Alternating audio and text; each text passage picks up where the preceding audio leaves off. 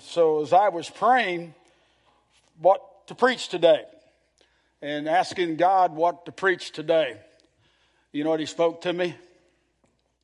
Get your head up. What Joel just talked to you guys about a few minutes ago. Lift your head up. Remember, recognize who you are in the Lord. And, and me and Joel don't go around and call ahead of time and say, I'm going to say this, you say that uh, we didn't communicate at all. I think the communication we had today is, is you guys handle the service. I'm going to stand the back. I'll come up later on. And, and I've just been blown away on the message that's already been preached today. Uh, the Lord wants us believers to get their heads up today.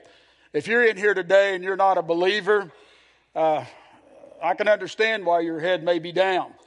But if you're in here today and you're a believer, we need to recognize and remember who we are in Jesus Christ and, and get our heads up and recognize who we are. Uh, man, I realize we're going through difficult times, and, and I realize there's difficult times out there, but lift your head to the Lord. Uh, this song uh, Julie sang today, man, it just sealed the deal even more. If you, you know, I thought somebody else had the special today. And when and I was kind of looking around on that, saying, "Oh, they're not here, Julie. Who's doing this?" And Julie steps up and sings this song. Remind me who I am. Uh, that's by Lauren Daigle, but I don't know the name of the song, but that was the words. Remind me who I am. Remind me that I'm loved. Remind me that I'm strong. Remind me that I'm held. Remind me that I'm yours. Lord, I believe. Help me through this unbelief. And Lord, help me to press into you. Lord, help me get my head up. Man, that's the theme that the Lord has placed across this house today. Uh, uh, reminded me of a kid, and I, you know, I didn't thank my mother for these things when I was a kid, believe me. But I thank my God for my mother and my father. They would never let me carry a low head. When my head was down, they'd say, get your head up. Whenever I'd be pouting around and moping around about something, get your head up. I'll even go a step further. She would whip my hind end when I got in trouble. And then as I walked away crying, she'd say, get your head up. You hold your head up high. And, and, a lot of times we don't look at life that way. We don't realize who we are in Christ. Man, when she was spanking me for something, she was trying to make me a better person.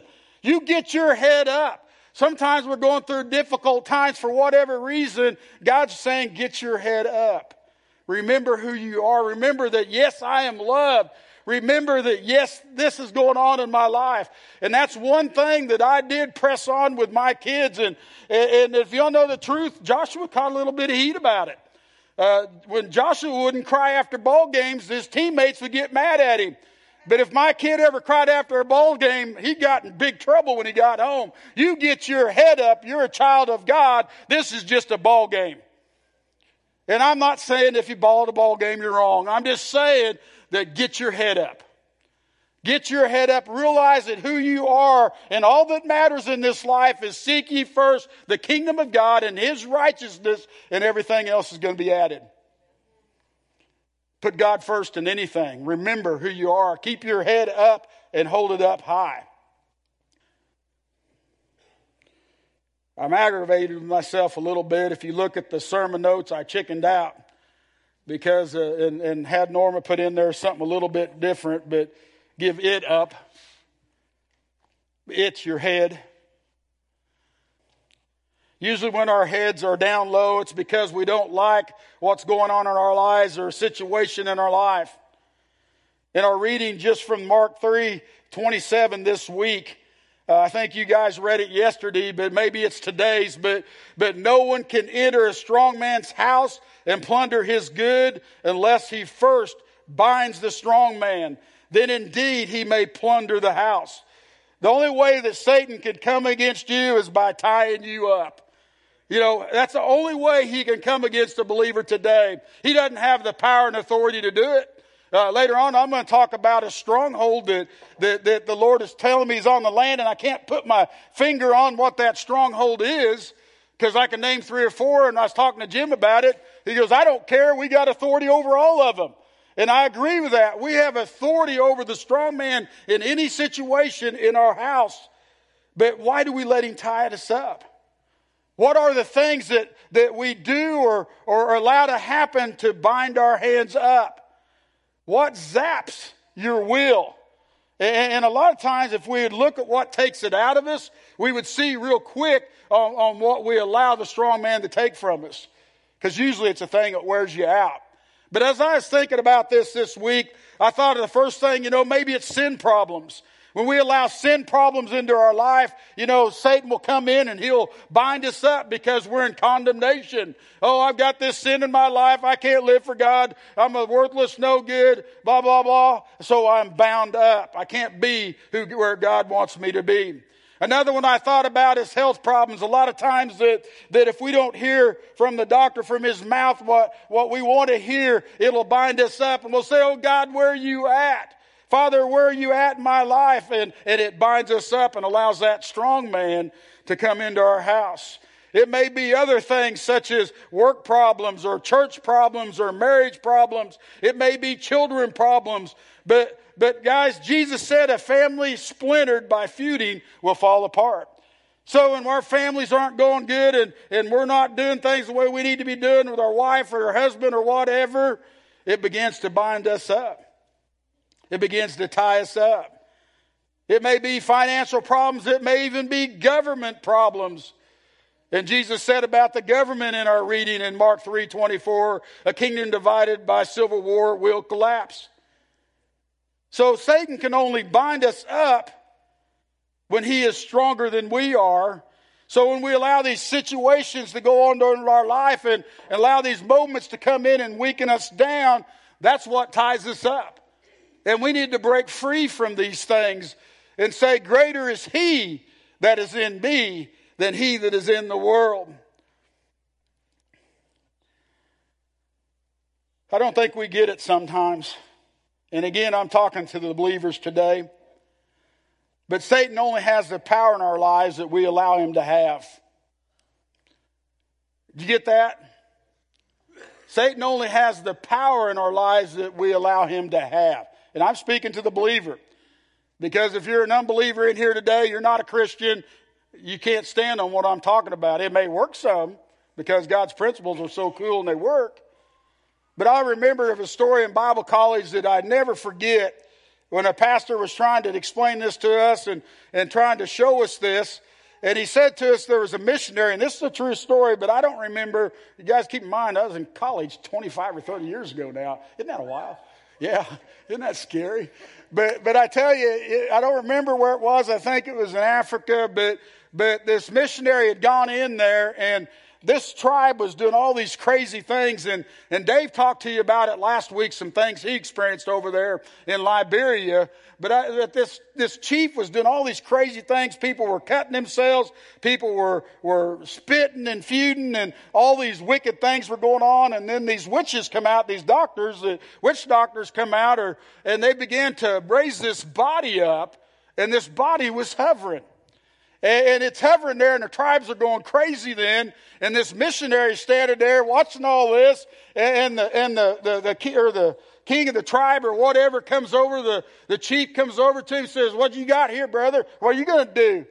And all the guy did, he didn't know what to do if you know know the truth, but he just said, Jesus. And it went poof, and it hit the ground. Their whole party stopped just because he called out Jesus' name.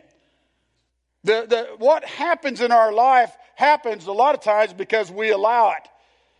And if we don't want it in our life, begin to speak Jesus over our life and come against it by the word and by prayer. And we do that. Man, our altar teams were full this morning with people coming against things in their life in word and prayer. They're not having him in their house. Satan's not going to be in their house. The strong man's not going to be in the house.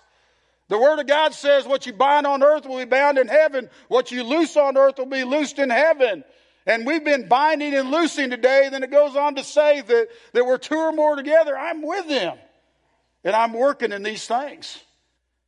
But we need to realize that we can't give ground in any way.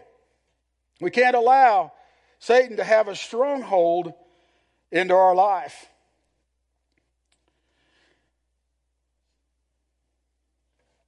The scripture says today if we don't like it, we don't like these strongholds that are in our life, then maybe the, we need to humble ourselves. And that's what James 4 7 says is to humble yourselves. If you're reading the King James or the ESV or some others, it's going to say submit yourselves before God, resist the devil, and he will flee from you. And so if we humble ourselves and say, God, uh, humble means having or showing a modest or low esteem of oneself. So we're saying, God, I realize I need you. I can't do this without you. And we have the confidence. The confidence is the belief that one can rely, trust on someone or something and a firm trust in them. So Jesus, I, I realize I need you. You're my confidence. You're my all. You're everything that I need. And we began to move out, and Jesus begins to change our life. Submit yourself, therefore, unto God. Resist the devil, and he flees. It isn't his, he's going to flee it, he has to flee. He doesn't have a choice when Jesus comes on the scene. Just like the day that that priest has, was in relationship with God, his confidence was in God, and he saw this going on. He's like, Lord, this is freaking me out. But he said, Jesus. And that's all he needed to do. That's all he needed to do because he was confidence was in the Lord. When I try to think of an example about this, I, I think of the Lamar football boys. They, they have the largest winning streak. I believe it's 56 now. And they're leading in the nation. And, and, and, and guys, there's lots of things that I think attribute to this. But, but a lot of it is confidence in who they are, confidence in their coach. And, and guys, you, if you have those two things, you can go so far. If you have confidence in yourself through Jesus Christ and confidence in Him, you can go all the way. But, but these kids know that if Coach Bailey says it and they do it, that it's probably going to work. They know that if the playbook says it and they follow the playbook, they're going to win in the end. They'll go into games that they shouldn't win now, and they win some of these games because they believe in what they are. Uh, guys, if you watch some of the teams that come in to play Lamar, man, they're beat before they even hit the court. They have no confidence. They have no self-esteem. They walk in there with their heads down. And, and, and one that stood out to me this year was Monett. Monett, I thought, would handle, or not handle, but would play with us this year a little bit. But they were beat before they even walked on the court. And that's what happens so many times is we don't realize who we are in Jesus Christ. And we're whipped before it even starts, before the process has even begun. And we need to realize who we are. We need to realize that the Bible says, Greater is he that is in me than he that is in the world. And that's something that I've never forgot. I remember as a kid over in the old basement, we were singing, and I don't know, Doug, we were probably 10 or 12, but, but Rick, Doug, and a bunch of us were over there singing and praising God. Greater is He that is in me than He that is in the world. And we are singing that, the courses and the verses and all that. You know, I can't remember who the teachers were. I can't remember very much other than a few people were there, but I remember the word. And man, that's all that matters. Greater is he that is in us than he that is in the world. 1 John 4 4. We need to mem- remember that Christ has redeemed us from the curse of the law, having become a curse for us. For it is written, Cursed is everyone who is, that hangs on a tree. So earlier we we're talking about sin problems, this problem, that problem. Christ took care of it all on the tree. Christ paid for it on the cross, and we don't have to worry about it no more. We can press into Him and realize who we are. Man, eh, we all sit in here and say we believe that He's forgiven us of our sins. We believe that, that He has set us free and that we can live for Him. We believe that we have eternal life with Him. But do we believe that He can heal us? But do we believe He can deliver us? Do we believe that He can help us through this problem, through this situation, through whatever this stronghold is that against our life? You know, we think our lights are dependable, but they're not. Huh? It was getting your attention more than me, but you know what? Jesus is dependable anytime. And he's not going to quit on us anytime. He's going to be there forever. Man, did you like what Brother Dave preached last week? Would you be a Christian if you had no light? Would you be a Christian if you only ate once a week? Would you be a Christian if you only had food once a day? Would you be a Christian if, if your whole family died because of Ebola? Would you be a Christian if, if, if everybody in your family was shot during the Civil War? Would you be a believer? Wow, that was pretty heavy last week. But it makes you think, doesn't it?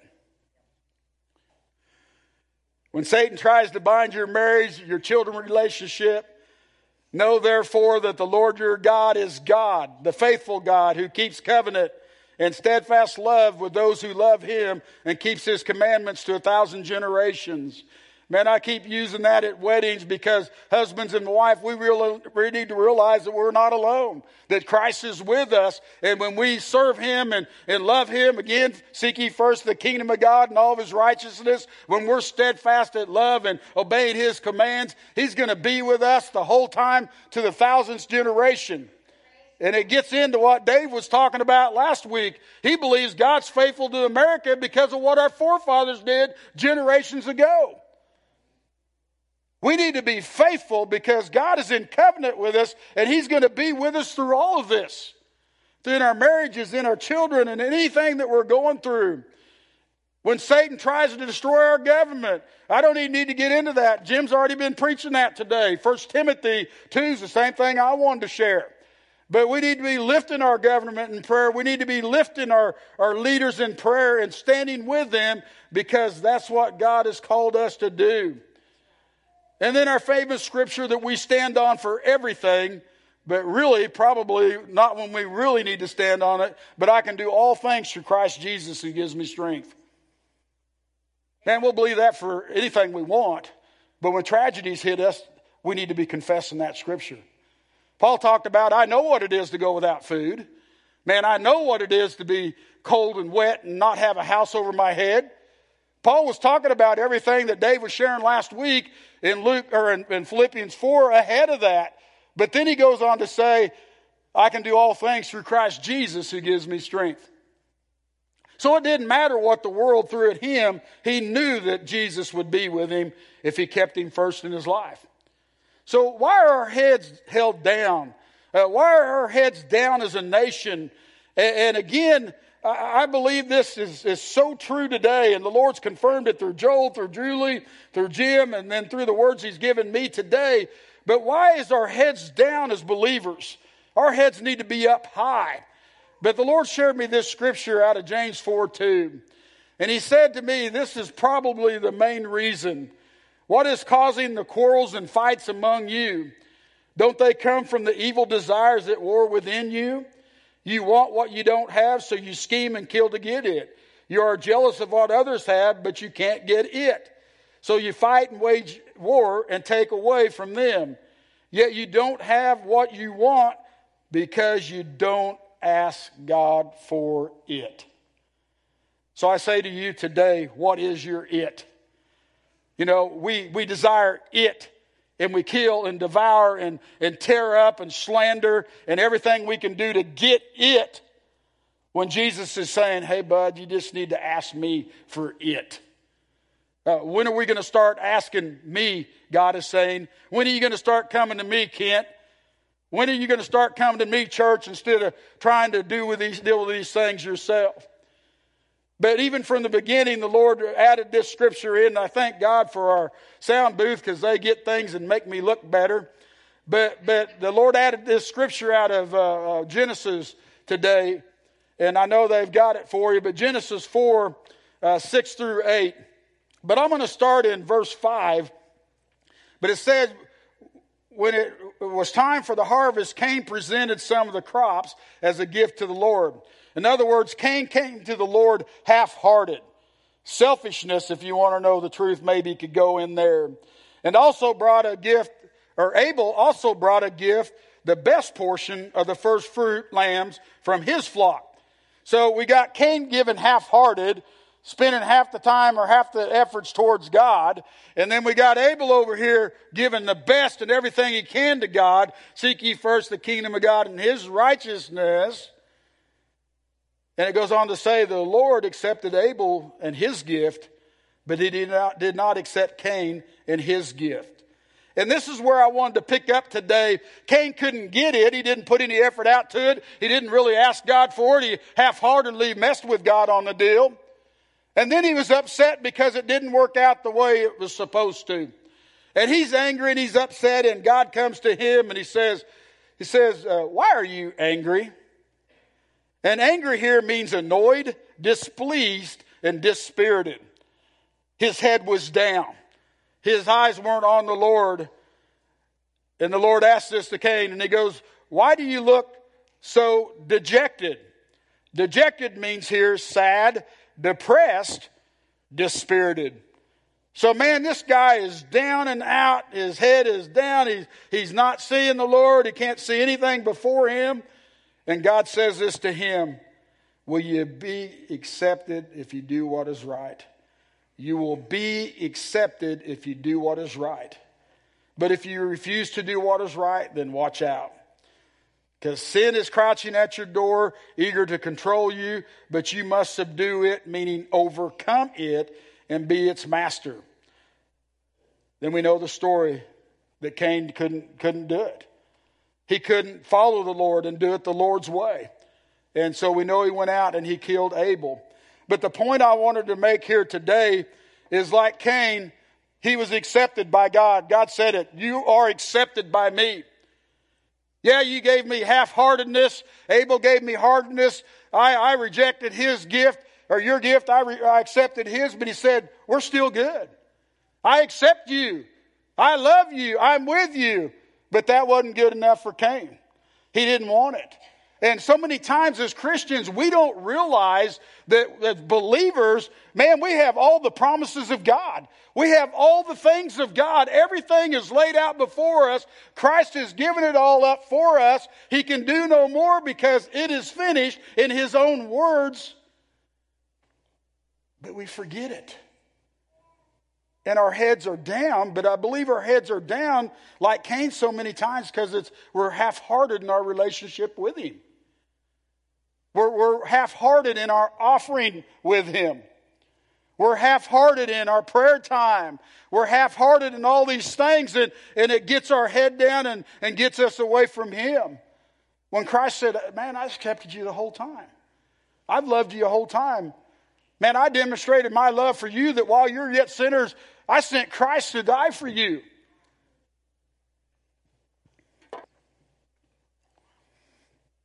I'm going to move into uh, the big picture here.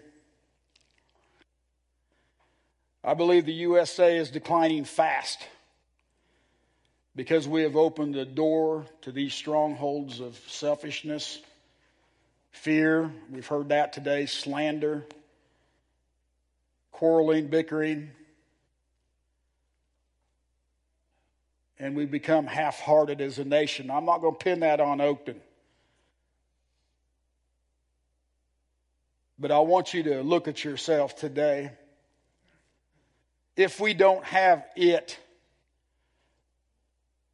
meaning our boss that we doesn't treat me right or whatever, so we do everything possible to, to slander him, to kill him, to bring him down instead of just praying for him. If we don't like that teacher, man, she's not treating my kids right. Man, we just morally tear them up and say that that person's a bad person, and we tear them down to the point that we hope they get fired just because we don't like the way they're treating our kid. Instead of praying to God for the teacher, for the kid. If we don't like it, meaning being a coach, man, we morally kill them.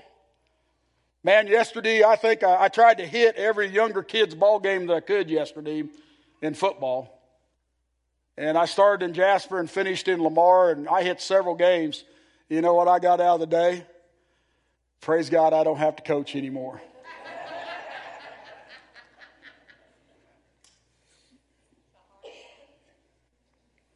That's what I took home from that. Praise God, I don't have to coach anymore. Because if people don't like it, they morally rip you to pieces. They say you don't know how to coach. You don't know how to be a boss. You don't know how to be a teacher. You don't know how to be a pastor. You don't know how to be this, be that. They rip you to pieces because of what's going on in their life. When half the time it has nothing to do with you. We see it in the, in the politicians, and, and, and this last week we have seen it bigger than ever with Judge Kavanaugh. And praise God that Judge Kavanaugh is in office. Amen?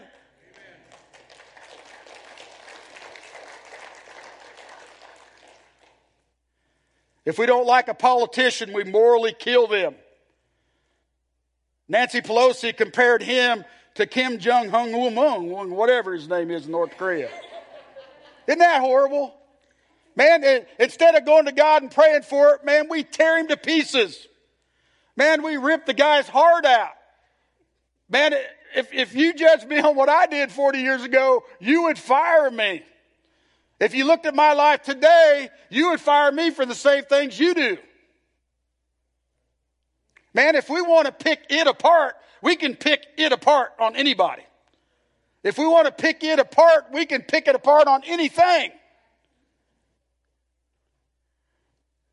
The Christ said through his brother James, why didn't we pray about it? You know, Jesus went through this a little bit in John 8 3. And a lot of us don't realize that, but but the issue before us today, even with Judge Kavanaugh, wasn't the issue. He wasn't the issue. There was a lot of other things that were the issue. But even Jesus went through that. And, and, and again, let's go over to John chapter 8. And as he was speaking, the teachers of the religious law and the Pharisees brought a woman who had been caught in the act of adultery. They put her in front of the crowd. Teacher, they said to Jesus, this woman is caught in adultery. The law of Moses says to stone her. What do you say? Jesus thought, it has nothing to do with her. They're trying to trap him into saying something they could use against him. But Jesus stooped down and wrote in the dust with his finger. They kept uh, demanding an answer so he stood up again and said, All right, but let the one who has never sinned throw the first stone. Then he stooped down again and wrote in the dust. When the accuser heard this, they slipped away one by one, beginning with the oldest, until only Jesus was left in the middle of the crowd with the woman. Then Jesus stood up again and said to the woman, Where are your accusers? Didn't even one of them did one of them stand against, uh, did, let me back up here, I lost my place. Then Jesus stood up again and said to the woman, Where are your accusers? Didn't, didn't even one of them condemn you? No, Lord, she said. And Jesus said, Neither do I condemn you. Go and sin no more. The reason I'm butchering that is I want us to get this today, and, and I'm trying to think ahead and bring this together, and I'm not trusting the Spirit like I should have. But what Jesus was seeing here is they brought a woman to him and they were bringing up the law, they were bringing up this, they were bringing up that. And Jesus knew inside that the only thing they were after was him. They were after Jesus, and he realized that. They weren't after this woman, but they were willing to throw this woman under the bus. They were after Jesus. They weren't after this woman, but they were willing to stone this woman because they are after Jesus.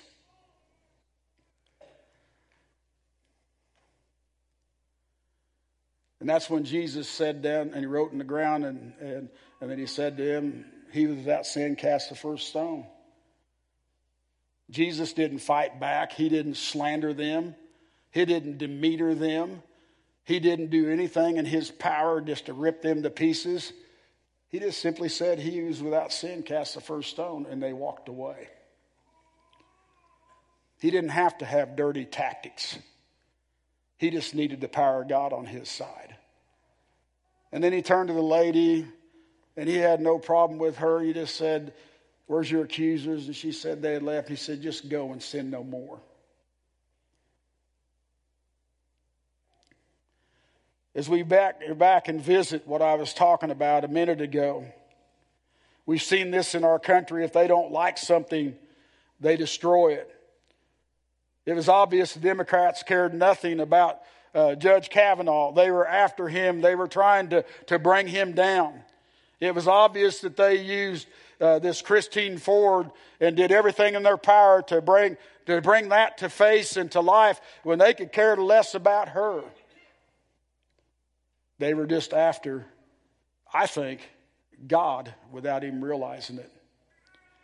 It wasn't Kavanaugh that they were after. And I'm building in something here, bear with me, and because I sense in my spirit, oh, here, you're saying the Democrats are evil. No, I'm not. I'm saying that all men are evil if their eyes aren't on Jesus.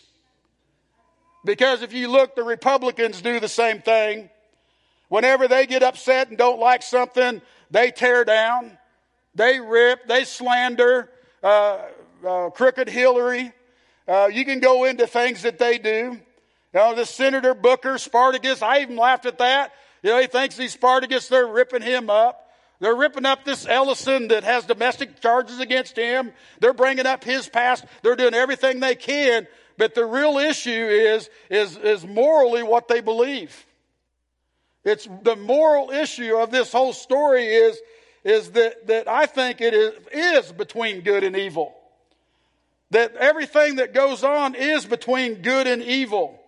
And we as believers need to pick and know the, the side that is of the Bible and the side that is prayerful and the side that is following God. And that's the side that we need to be coming behind, whether it's Democrat or Republicans.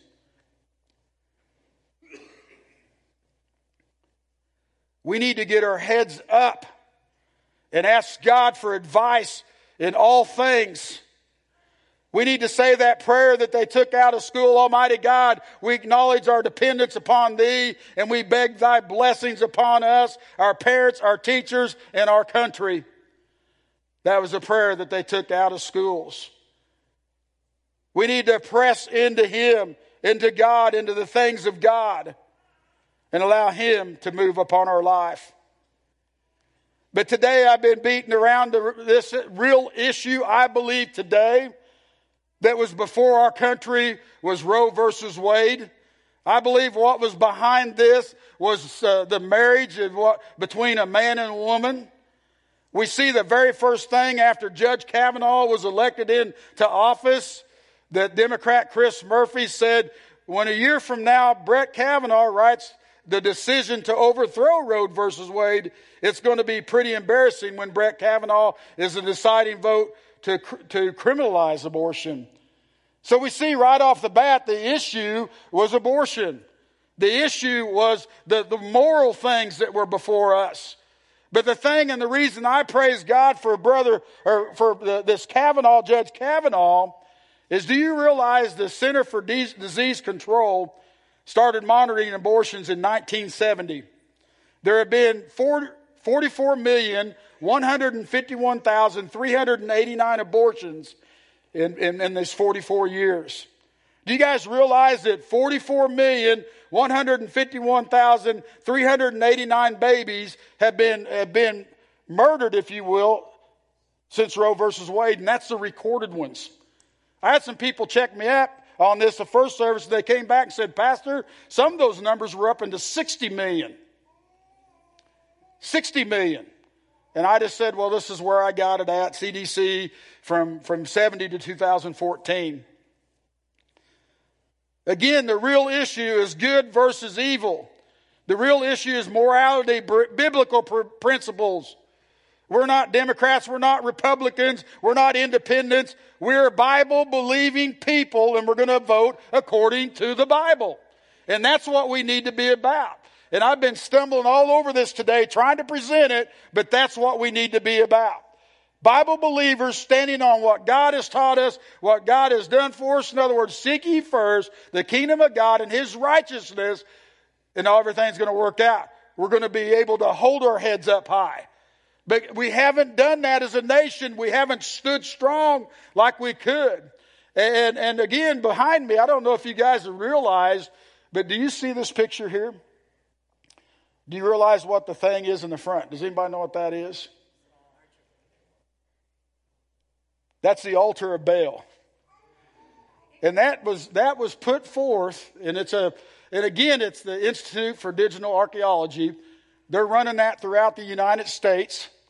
And I did a fact check because uh, I actually went to fact check, and they said, yes, this is true. This was set up. Go ahead to the next slide, I think. This was set up on September the 26th and runs through September the 29th. Uh, when you read the facts check, the, the, the, the, the secular side, they said, yeah, this did happen. This did go right before the Brett Kavanaugh hearing and, and the uh, Professor Ford hearing. Yes, it did go before that. But it was just coincidence. And I don't believe in coincidence. But guys, this is the real issue. And do we realize what Baal worship is about? And that's the thing that really threw me on this whole deal. Even, and, and they may not have, this company I was telling you about, the, these archaeologists, they may not have had a clue to what's going on. But Satan and the strong man does. And what Baal and these things stand for, uh, this is one Christian group that wrote this. Just one day after the arch was put up, Brett Kavanaugh and Christy Ford testified before Congress. Perhaps this is all just a great, great coincidence, but things of importance usually don't happen by accident. Matt Barber wrote an article on his blog about Baal and what Baal was about. Baal is a, a ritualistic worship. Uh, to sum it up, it looks like this Adults would gather around the altar of Baal. Infants then would be burned alive as a sacrificial offering to the deity. Amid horrific screams and the stench of charred human flesh, congregants, men and women alike, would engage in bisexual orgies. The ritual of convenience was intended to produce economic prosperity by prompting Baal to bring rain for the fertility of the Mother Earth. The natural consequences of such behavior, pregnancy and childbirth, and the associated financial burdens of unplanned parenthood were easily offset. One could either choose to engage in homosexual conduct or with child sacrifice available on demand. Could you simply take part in another fertility? You, you could simply take part in another fertility ceremony to terminate the unwanted child. Modern liberalism deviates little from its ancient predecessors. While in, uh, in these crazy rituals, but anyhow, I'm going to stop there. But it's not a, it's just too much of a coincidence for me that, that during this time, everything that Baal stands for is everything that, that the unbelievers want out. And again, I don't want to, to tag it Democrats or Republicans. But unbelievers want the things of God out. Believers want the things of God in. I believe Brett Kavanaugh will keep the things of God here because our country was formed on the things of God, and he's going to support the Constitution. That's why I like him. Because I believe he is going to protect marriage. I believe he is going to protect the, the rights of babies. I believe that he's going to save us from this horrendous murders that we do by killing these babies as a nation. God detested Baal in the Old Testament. In comparisons, we've done twice as much as they did in the Bible on these things.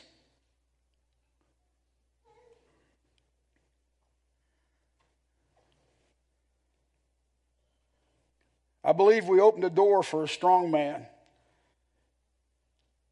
And we need to close that door. And again, I, have been praying the Lord showed me that strong man. And the Lord just keeps saying, pray against Satan. But I think it's selfishness. We don't have what we want. We don't get it, so we devour, we slander, we kill, we murder. I think that's what's happened to our nation is we become selfish. And we need to be careful of that. And now I'm going to spin it back about how we should respond and how we should act as Christians. Jesus said to love your neighbors yourself. Really, Jesus only asked us two things to love God with all of our heart, soul, and mind. Second thing is love neighbors as yourself.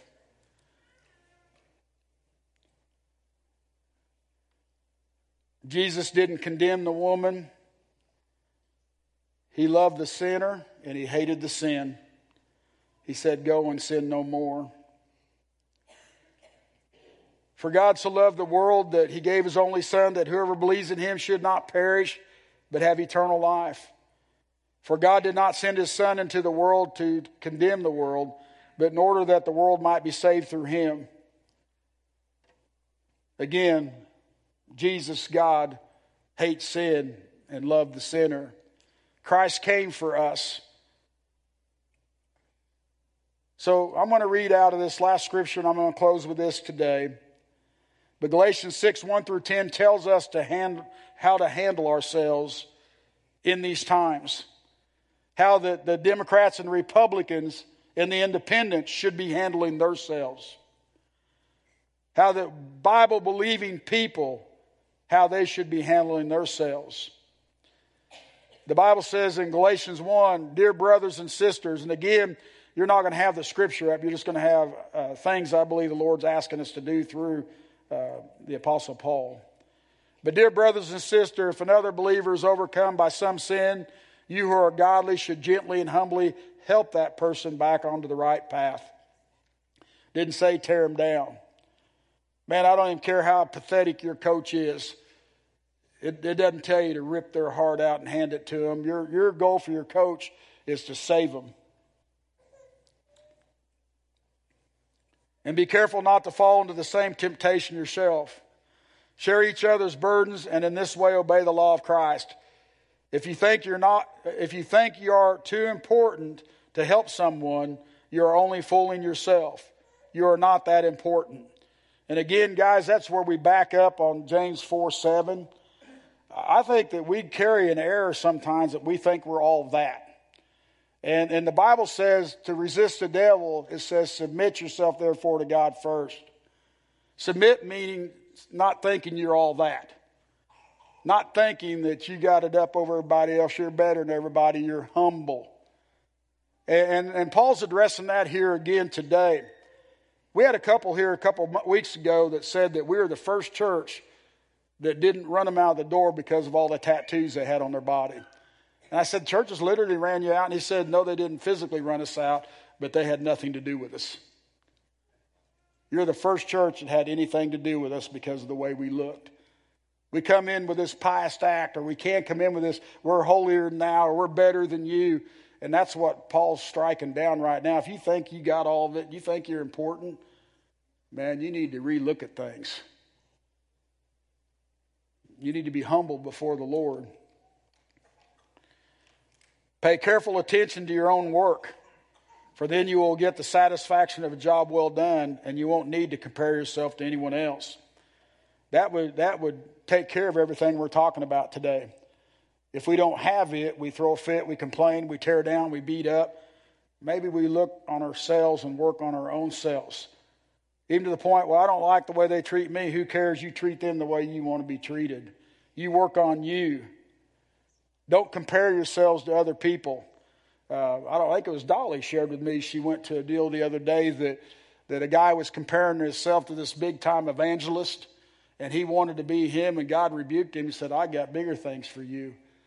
Don't compare yourself to other people. You be who God's called you to be and you stand up for that person and don't neglect that gift. It goes on in verse 5 as for we are each responsible for our own conduct. Those who are taught the word of God should provide their teachers, uh, sharing all good things with them. Do not be misled. You cannot mock the justice of God. You always harvest what you plant. And so, again, guys, what goes around comes around. Uh, those who live only to satisfy their own sinful nature will harvest decay and death from their sinful nature. So if you're out slandering, tearing down, I want this, I want that, not praying about it, handled everything in the flesh, that's what you're going to get is flesh. But if you handle things in the Word and the things of God, then you're going to get God. So those who live only to satisfy their own sinful nature will harvest decay and death from that sinful nature. But those who live to please the Spirit will harvest everlasting life, everlasting life from that Spirit. So let's not get tired of doing what is good. At just the right time, we will all reap a harvest of blessing if we don't give up. Therefore, whenever we have the opportunity, we should do good to everyone, especially to those in the family of faith. We need to be especially good to each other here in this house. We need to look out for each other, build each other up in the things of God. This is the word I believe the Lord told me to give you guys today. If you're here today and you haven't accepted Jesus Christ, your Lord and Savior, I challenge you to do that.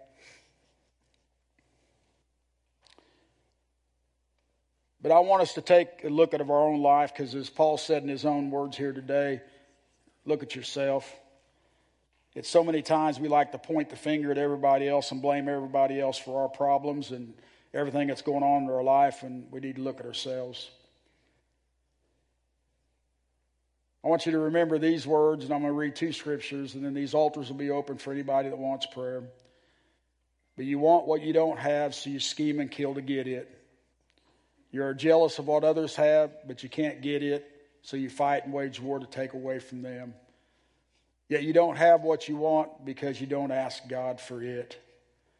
Paul says in Ephesians 4 1, Therefore, a prisoner for serving the Lord, beg you to lead a life worthy of your calling for you have been called by God.